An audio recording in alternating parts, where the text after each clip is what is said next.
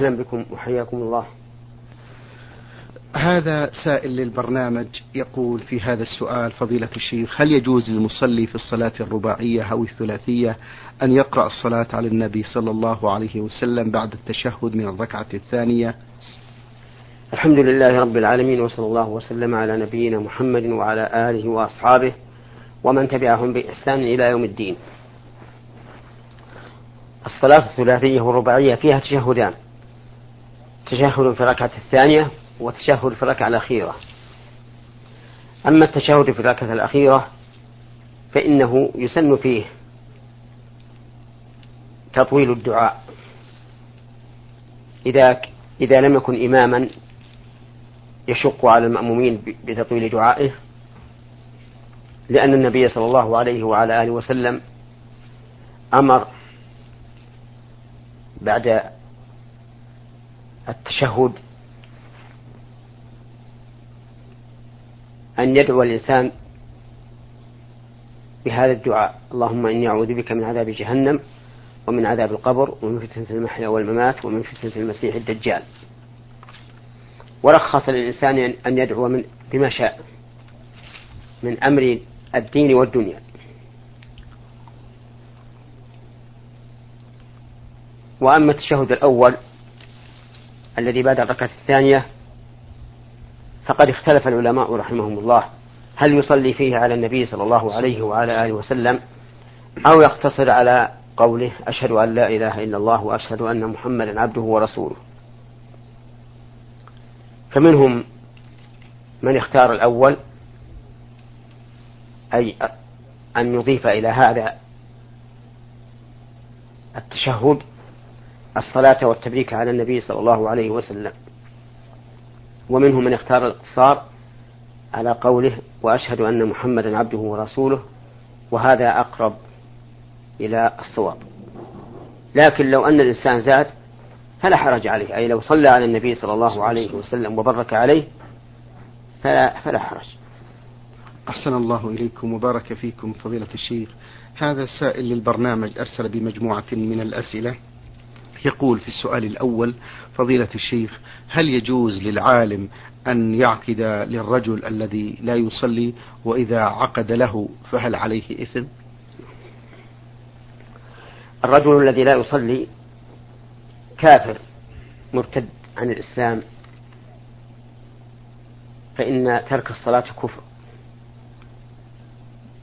بدلالة الكتاب والسنة وأقوال الصحابة والنظر الصحيح. أما الكتاب فقد قال الله تبارك وتعالى في المشركين فإن تابوا وأقاموا الصلاة وآتوا الزكاة فإخوانكم في الدين. فاشترط الله تعالى لثبوت أخوتهم في الدين ثلاثة شروط التوبة من الشرك وإقام الصلاة وإيتاء الزكاة. وما ترتب على شرط سواء كان شرطا مفردا أو مركبا فإنه يثبت بثبوته وينتفي بانتفائه ومعلوم أن المشركين إذا لم يتوبوا من الشرك فإنهم مشركون وليسوا إخوانا لنا في الدين. وكذلك إذا لم يقيموا الصلاة فإنهم مشركون وليسوا إخوة لنا في الدين. وكذلك إذا لم يؤتوا الزكاة فإنهم مشركون وليسوا إخوة لنا في الدين. هذا ظاهر الآية. ولكن إيتاء الزكاة قد دلت السنة على أن مانعها لا يكفر.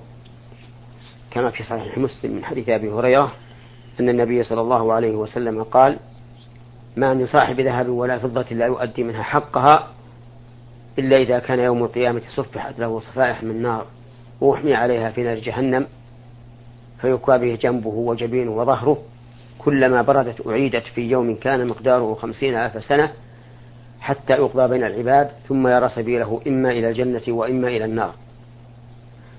فكونه يعذب على منع الزكاة ثم يرى سبيله إما إلى الجنة وإما إلى النار يدل على أنه لا يكفر لأنه لو كفر لم يكن له سبيل إلى الجنة. أما تارك الصلاة فإن ظاهر الآية أنه أنه يكون كافرا مشركا وهو مؤيد بالسنة. فقد ثبت عن النبي صلى الله عليه وسلم أنه قال بين الرجل وبين الشرك والكفر ترك الصلاة. وقال العهد الذي بيننا وبينهم الصلاة فمن تركها فقد كفر. فهذان دليلان أحدهما من القرآن والثاني من السنة على كفر تارك الصلاة. أما أقوال الصحابة فقد نقل بعض أهل العلم إجماع الصحابة على أن تارك الصلاة كافر. وممن نقله عبد الله بن شقيق التابعي المشهور حيث قال كان أصحاب رسول الله صلى الله عليه وسلم لا يرون شيء من الأعمال تركه كفر إلا الصلاة. ونقله, ونقله الإمام إسحاق بن راهوية ونقله ابن حزم رحمه الله عن بضعة عشر صحابيا وقال إنه لا يعلم له مخالفا.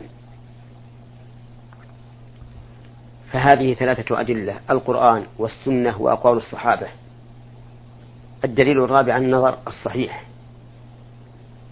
فإنه لا يمكن لإنسان في قلبه إيمان بالله ورسوله واليوم الآخر أن يحافظ على ترك الصلاة التي هي عمود الدين. وهي أهم أعمال البدن.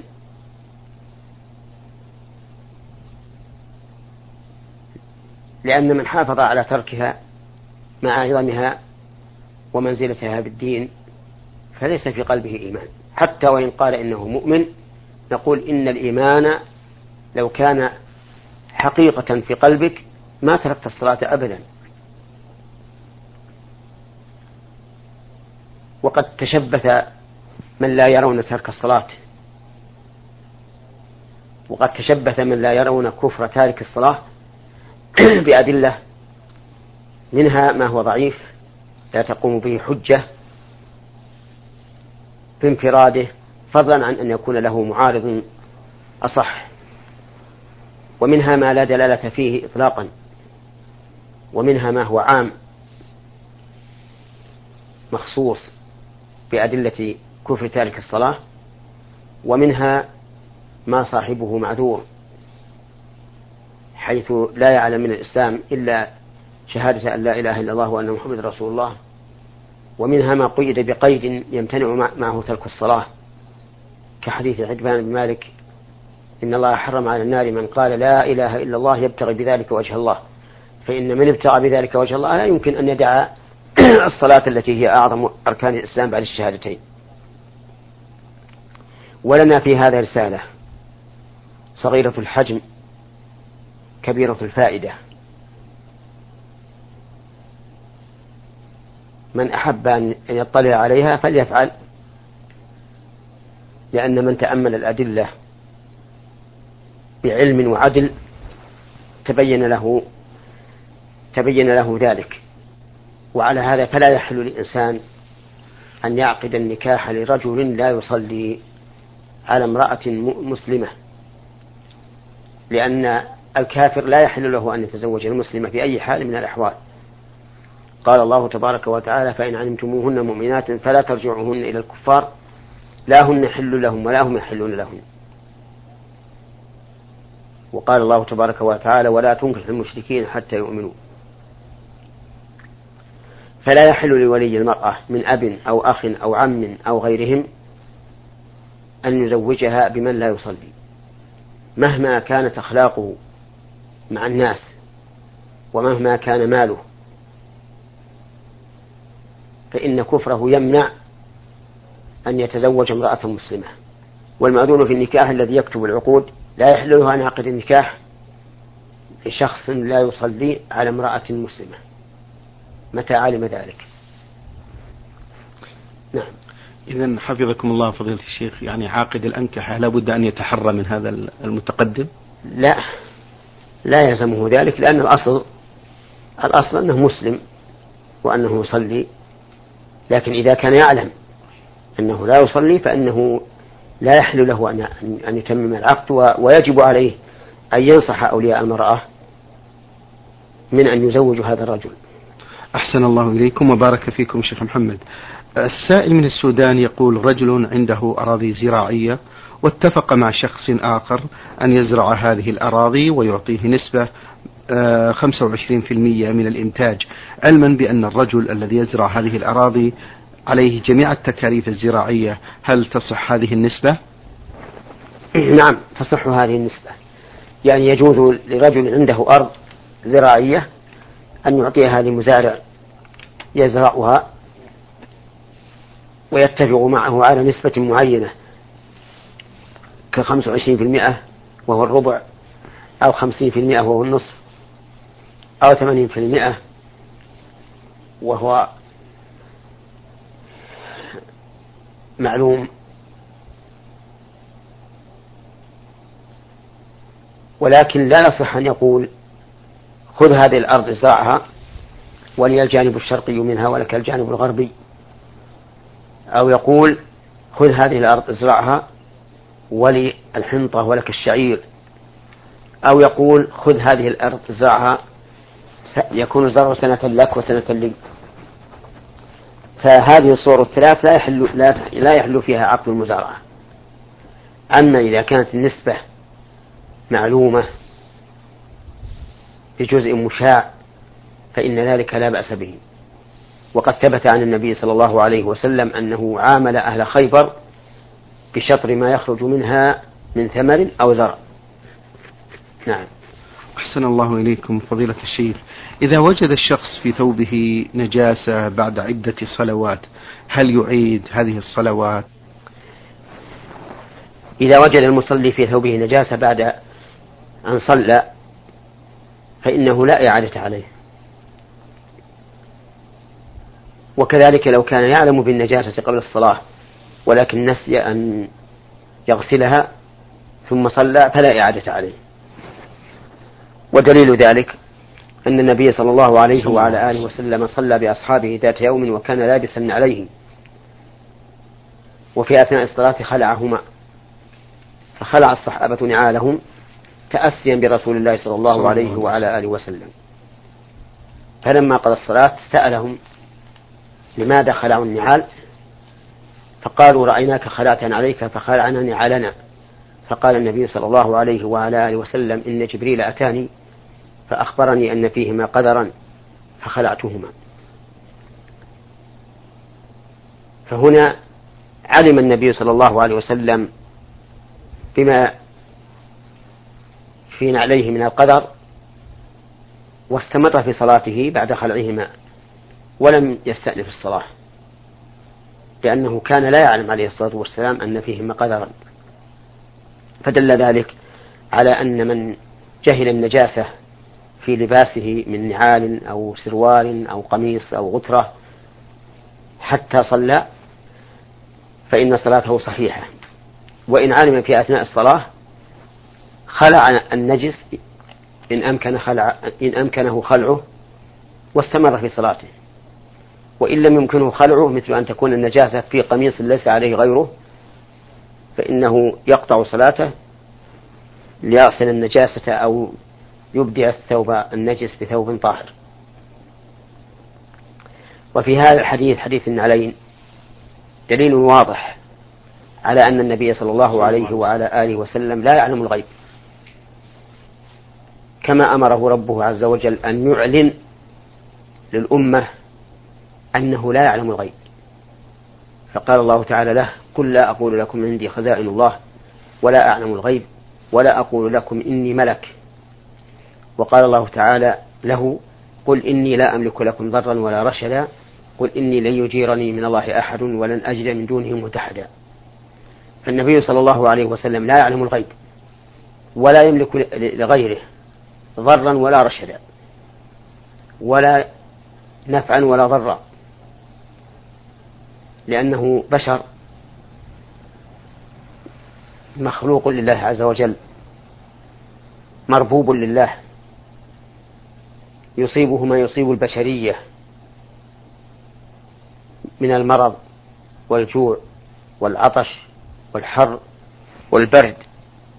كما قال عليه الصلاة والسلام حين نسي في صلاته قال إنما أنا بشر مثلكم أنسى كما تنسون فإذا نسيت فذكروني. وبهذا نعرف ضلال من يدعون النبي صلى الله عليه وسلم أن يكشف ضرهم أو يجلب لهم النفع أو يظنون أن النبي صلى الله عليه وسلم يعلم الغيب.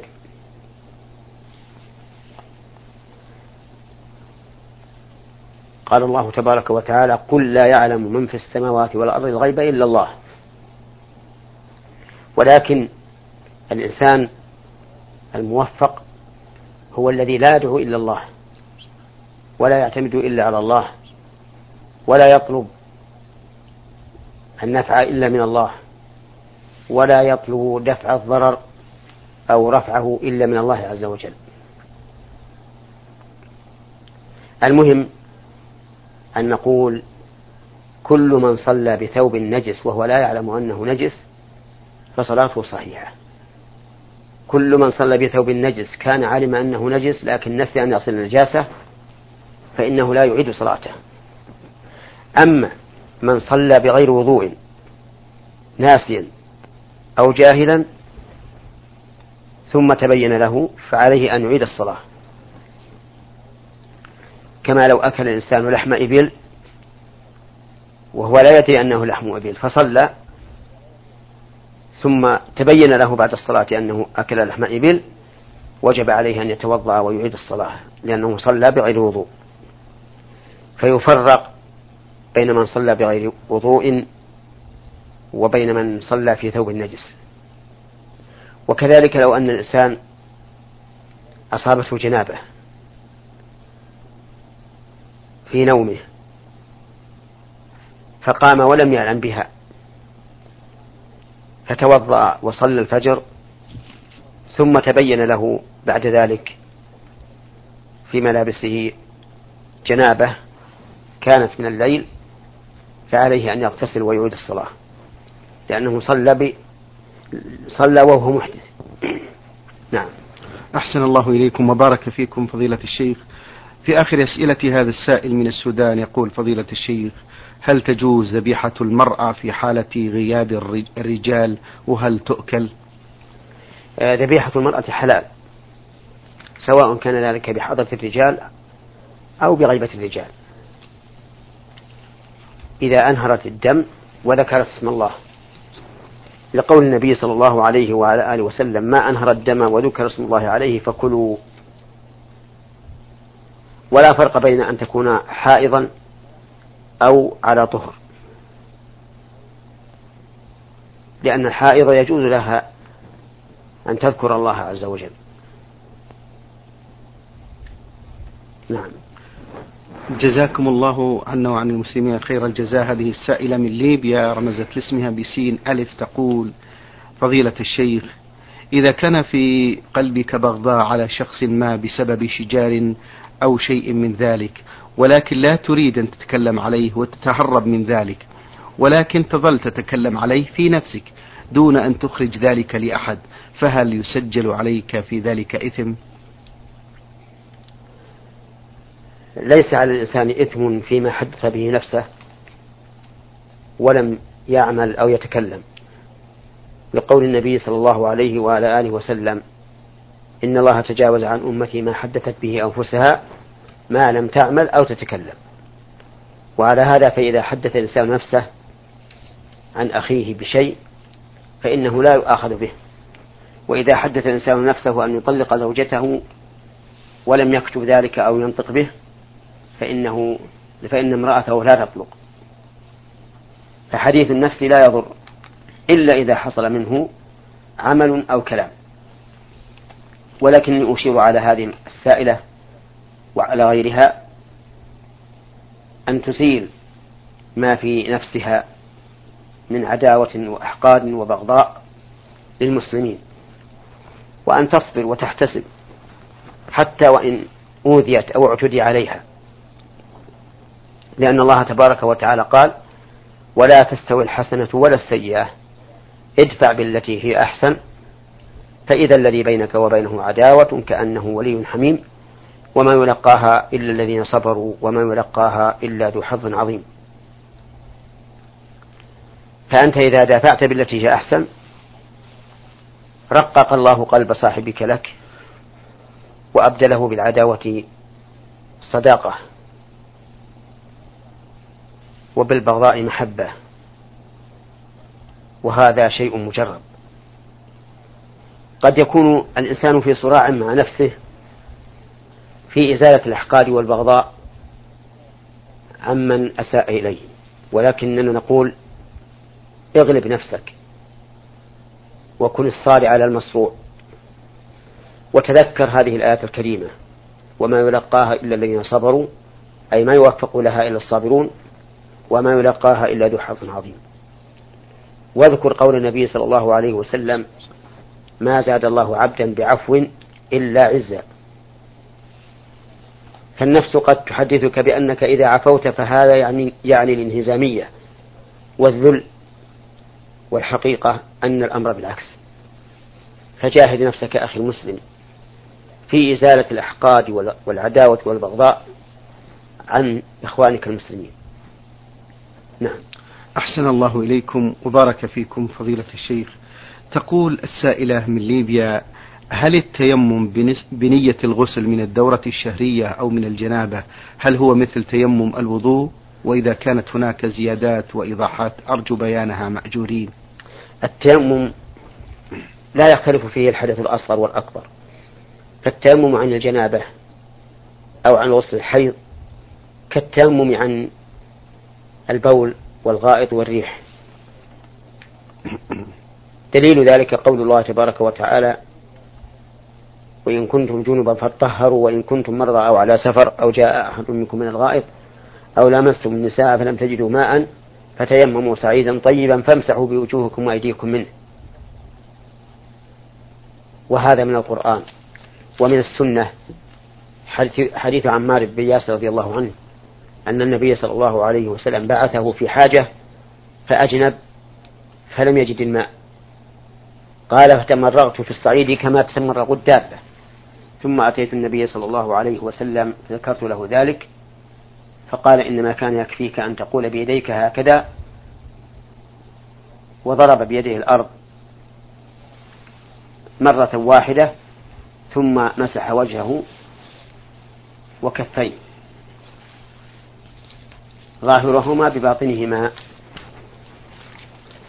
فالتيمم عن الجنابة وعن غسل الحيض كالتيمم عن الحدث الأصغر. والقول الراجح من أقوال العلماء أن التيمم رافع للحدث ما دام لم يجد الماء أو يشفى من المرض الذي تيمم من أجله.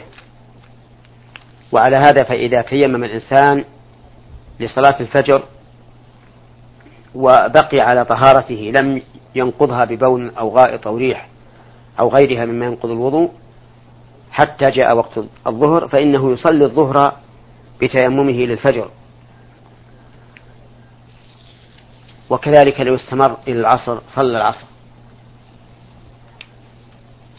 وإذا تيمم الإنسان لصلاة نافلة صلى به فريضة كما لو تيمم لصلاة الضحى وبقي على طهارته إلى أن جاء وقت الظهر وصلى الظهر بالتيمم الذي تيممه من أجل صلاة الضحى فإن صلاته الظهر صحيحة.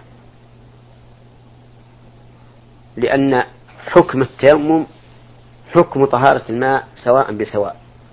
ما لم يجد الماء أو يشفى من مرضه إن كان تيممه من أجل المرض. وإذا أصابته جنابة. فتيمم لها. ثم انتقض وضوءه وأراد الصلاة.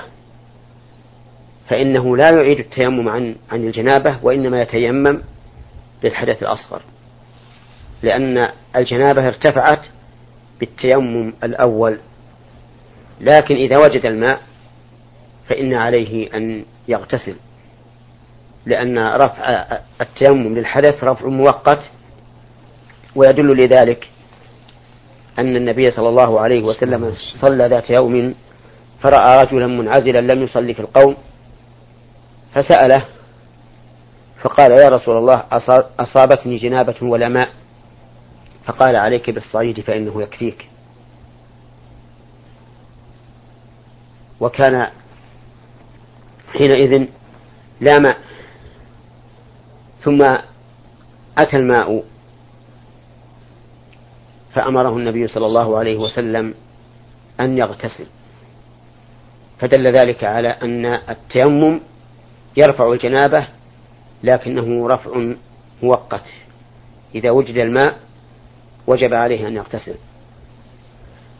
ويدل لذلك أيضا أن النبي صلى الله عليه وسلم قال الصعيد الطيب وضوء المسلم وإن لم يجد الماء عشر سنين.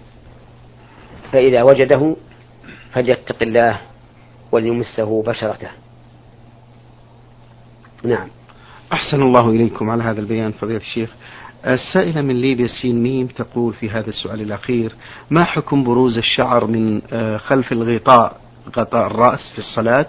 مع أننا نعلم أن الخروج به خارج المنزل حرام ولكن ما حكمه في الصلاة مأجورين؟ الشعر؟ نعم.